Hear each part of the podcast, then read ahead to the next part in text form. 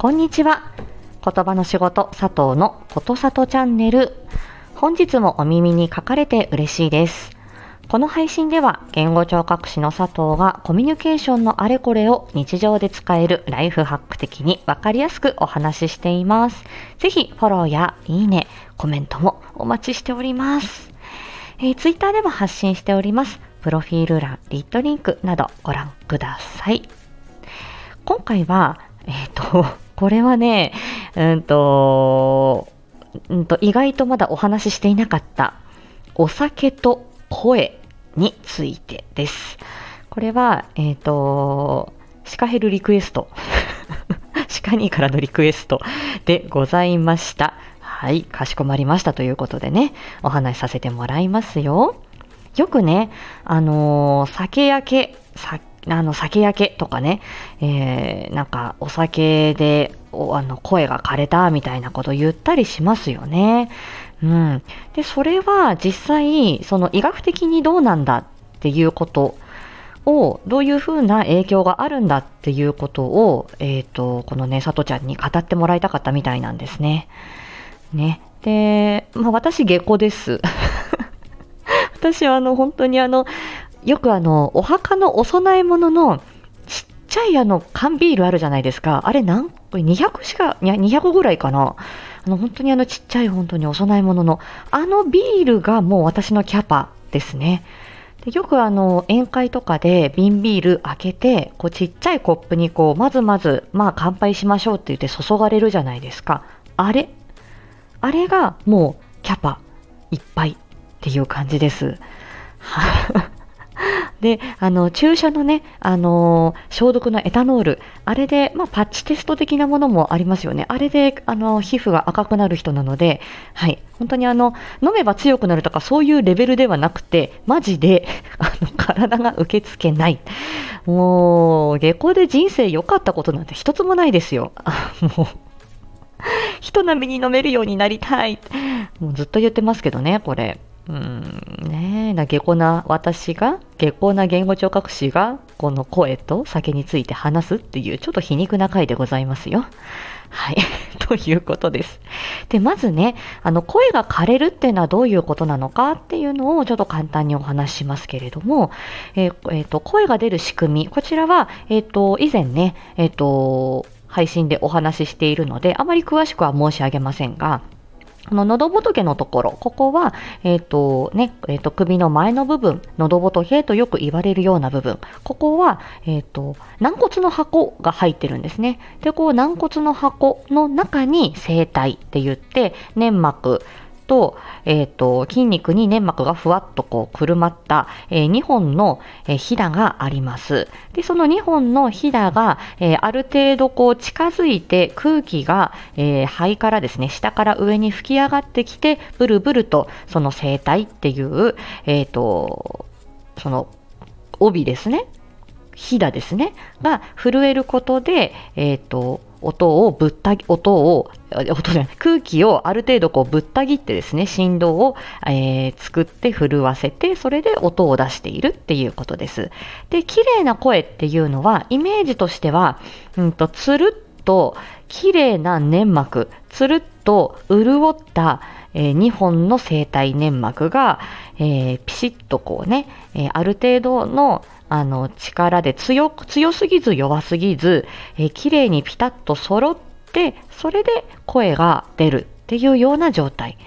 で声が枯れるっていうことは例えばかすれ声こんにちは佐藤です。よろしくお願いします。これ若干ちょっと佐藤 G 入ってますけれどもこれは声が、えーと、声帯の締まりが、えー、悪いっていうことですね。そうするとちょっとしわがれたような声になる。で弱々しいような声になるこれも声が枯れるというような状態あとは、こんにちは、佐藤です。よろしくお願いします。みたいにガラガラ声になる。これは、えっ、ー、と、声帯がうまくやっぱりそれも振動してなくて、これは声帯はしっかり締まっているんだけれども、えっ、ー、と、ちょっとポリープとか出来物があったり、むくみがあったりして、綺麗に振動してない状態。これがガラガラ声と言われるものです。で、これが重なる時もありますね。ガラガラ声とシワガレ声が重なったりとかして、こんにちは、よろしくお願いします、みたいになったりする。これが、えっと、声帯が、えっと、萎縮したりとか、麻痺があったりとか、えっと、出来物ですね、ポリープや、えー、おできみたいなものができたりだとか、えー、まあ、そういう、あの、まあ、むくみとかですね、いろんな、えっと、原因で、その声帯の粘膜がつるっと綺麗な状態ではない時に、えー、この声が枯れるというような状態が出てきます。でこれはただ風で声が枯れるというような場合もありますし、そういうあの喉に出来物ができているということもあります。うん、なので2週間以上その声が枯れているっていうような状態が、えーと、続いている時にはあの早めにね耳鼻科に行くことをお勧めします。ただねあの、まあ、声が枯れてると思ってたら実は喉頭がんだったとか、えー、ポリープだったとかであとは喉のこの、えーと麻痺ですね。声帯麻痺が起こる原因っていくつかあるのであの心臓の病気とかがね、関わってる場合もあるんですよ。意外なんですけどね。なので、あのー、まあ、あの、ちょっと声枯れがね、えー、2週間以上続くような場合、いつもと声がちょっと出方が違うなっていうことが続くような場合には、これは自己判断しないで病院に行くことを、えー、お勧めいたします。で、お酒と声の関係性ですけど、ここからね。えー、結果から言うと、お酒のせいで声が枯れるということはほとんどないというふうに耳鼻科の先生は、えおっしゃっています。なので、まあ、よく、え、お酒を飲む、ちょっとウイスキーとか、ちょっとそういうスピリッツ的なアルコール度数の高いお酒を飲むと、ちょっとこう喉の粘膜がチリチリとこう喉が焼けるような感覚というか、こうカーッとこう来るような感覚があるので、あ、これが喉に良くないんだっていうふうに思われて酒焼けというように言われることがありますが、この耳鼻科のお医者さんによると、実際にアルコールが直接生体に及ぼす影響というのはほとんどないっていうことが明言されてます。なので、酒焼けという言葉は医学的な見地から見ると存在しないってことなんですね。で、え、ー、と、何が直接的な原因かっていうと、声が枯れる、えー、直接的な原因は、えっ、ー、と、喫煙ですね、タバコの方が、えー、害が大きいというふうに言われます。で、タバコを吸うと、まあ、あの、声帯ってあの粘膜だよって、あの春巻きの話前してましたよね、私ね。え筋肉があって粘膜がふわっとこうくるまってるっていう。で、あの、主にこの声帯の粘膜っていうのが、あの、うまく柔らかくて、ある程度保湿、えっ、ー、と、潤っているっていうことで綺麗な声が出るので、えっ、ー、と、この、えっ、ー、と、粘膜って割とデリケートな部分なので、ここにタバコの、あの、その、煙、うんと、なんて言うんでしょうね。えっ、ー、と、温度が高い煙がわっとこう、えー、一回肺に入れて、そこから上がってくるので、低温やけどのような状態とか、あとは、えっと、血管がこうギュッと収縮して、血行が悪くなるっていうことがあって、て、えー、声帯がむくんだりしちゃうっていうようなことで、まあ、影響が直接あるのはタバコだよと。お酒自体は、あのー、そんなにその生体粘膜に、えーと、影響しないって言われてます。そもそも飲み込むときには、えーと、お酒が生体に直接当たるっていうことはないわけですよ。生体にお酒が当たったら激しくむせるはずですし、えー、気管に、えーと、お酒が入るっていうことにこれなってしまうので、生体にお酒が当たるっていうこと自体がもう飲み込みの状態としてはもうアウトなんですね。うん、生体に当たらないように飲み込んでいる。これが通常の飲み込みの働きになるのでね。はい。で、えっ、ー、と、お酒を飲むとタバコの本数が増える傾向にあるということが一つ。で、そしてもう一つは、あの、アルコールを飲むことによって、あの、利尿作用ですね。えー、おしっこをあのあまり出さないようにするっていうホルモンを抑えつけるのでそうするとおしっこが出やあのおしっこをいっぱい出す尿の排出が多くなってお酒を飲むと体が脱水状態になってそうすると喉が乾燥する。で、あの、お酒のおつまみでね、やはり塩っ気あるものを食べたりとかするので、余計に、あの、の、あの、えっと、声帯がむくんで、で、あとは、あの、その、体が脱水状態になるから、えー、喉、喉がカサカサしちゃうっていうことですね。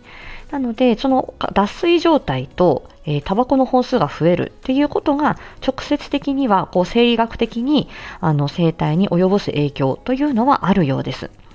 そして環境要因としてはよくあの二次会でカラオケに行くっていうこと。これが声を枯らす、えー、まあ大きい要因だっていうふうに、えー、言われていますね。で、あの少しあの、なんて言うんでしょう、抑えが効かなくなっていく、ちょっと無理しちゃうっていうような、ここはちょっと脳みそのあの部分が少し入ってくると思うんですけれども、あのまあ、それまでこれ以上高く、高い声で歌うとか大きすぎる声で歌うっていうことをあのあまり気にしなくなって、えー、ちょっと大きい声で歌ったり高いキーで歌ったりあとは大声で会話をする。いやありますよねこれ。酔っ払うとあの声の大きさ なかなか調整しづらいっていうのはありますよね。大きい声で喋っちゃうっていうのはありますよね。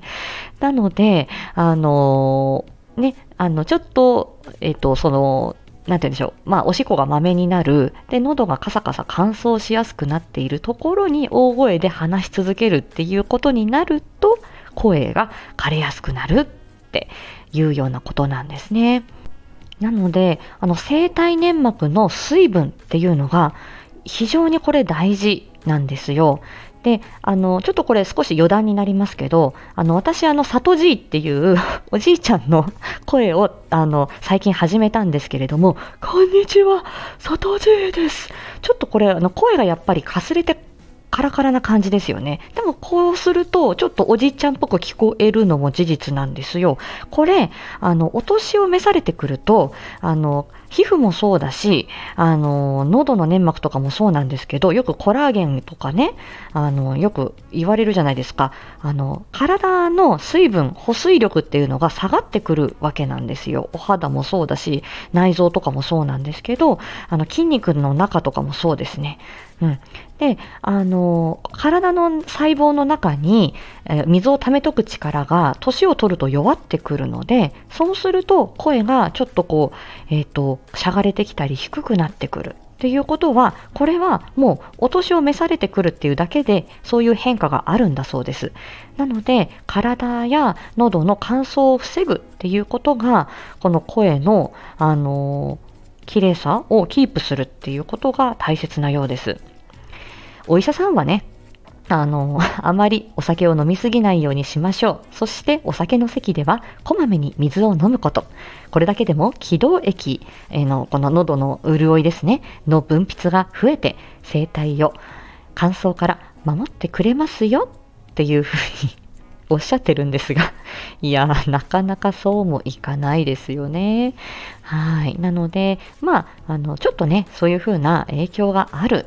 あの、実際にね、あの、まあ、その体にもたらす影響、そして環境が喉にもたらす影響っていうのがあるので、えー、その声を大切にしたいなっていう時期、声を枯らしたくないなっていう時期には、その乾燥を、えっ、ー、と、そのね、の、あの、体の中の水分、その喉のね、水分、そして声の出しすぎに注意する。で、そのお酒やタバコが声に与える影響というのを頭の片隅に置いておいていただければと思います。これ、えっ、ー、と、声が出る仕組み、そして声を大切にという回で、えー、また詳しくお話ししていると思いますので、概要欄にね、こちらもあの参考にということで貼らせていただきます。はい。どうだろう？鹿にこんな感じで。はい。皆様もね、あの、こんなこと知りたいよっていうこと、些細なこと、リクエスト今後もお待ちしております。はい。ということで今日はこの辺で失礼します。ありがとうございました。